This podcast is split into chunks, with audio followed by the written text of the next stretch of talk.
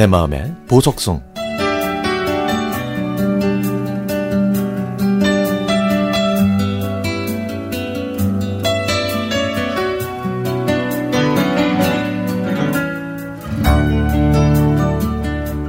네 엄마는 네 나이 때 연년생으로 오빠하고 널 낳았는데 너는 언제 결혼할 거야? 계란 한 판이 꽉 찬 딸한테 이렇게 얘기하면 딸은 지지 않고 이렇게 대답합니다. 아, 요즘 누가 그렇게 빨리 결혼해? 나는 여행 다니고 실컷 놀다가 결혼할 거야. 그러던 딸이 그러던 딸이 말입니다. 연애를 시작했대요. 와, 그 말에 얼마나 기쁘던지요. 그런데 막상 딸이 연애를 한다고 하니까 29년 동안 한 번도 남자를 사귀어 본 적 없는 딸이 걱정이 되더라고요. 저녁 10시가 넘어가면 어디냐고, 빨리 안 들어오고 뭐 하냐고 문자를 보내서 본의 아니게 딸의 데이트를 방해했죠.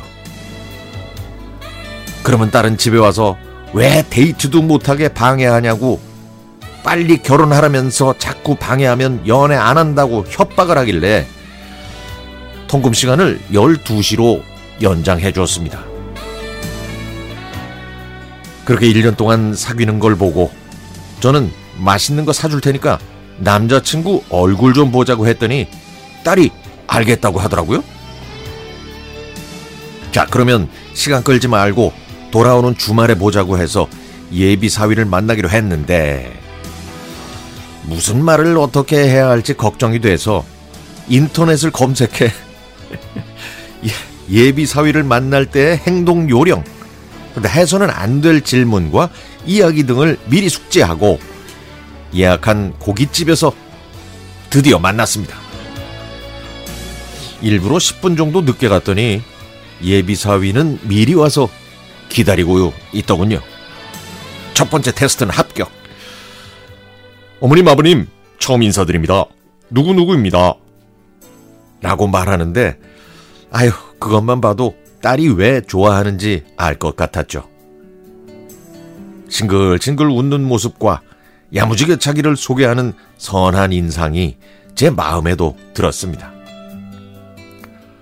고기는 제가 잘 굽습니다. 하면서 집게와 가위를 들고 고기를 구워서 저와 아내의 접시에 올려주는 센스도 좋았고요. 소주 한잔 하면서 예비 사위한테 딸을 많이 사랑해 줄 거냐고 물었더니 아 그럼요. 아 그럼요. 걱정하지 마십시오. 제가 즐겁고 재미있고 행복하게 해주겠습니다. 라고 말하는데 믿음이 갔습니다. 아내와 딸이 화장실에 간 사이에 저는 예비 사위한테 딸이 심성은 착하지만 자기 주관이 확실해서 가끔 토라질 때가 있으니까 그때만 좀 잘 참고 넘어가 달라고 또 딸을 많이 사랑해 달라고 말했더니 서로 이해하면서 잘 살아보겠으니 결혼을 허락해 달라고 하더라고요.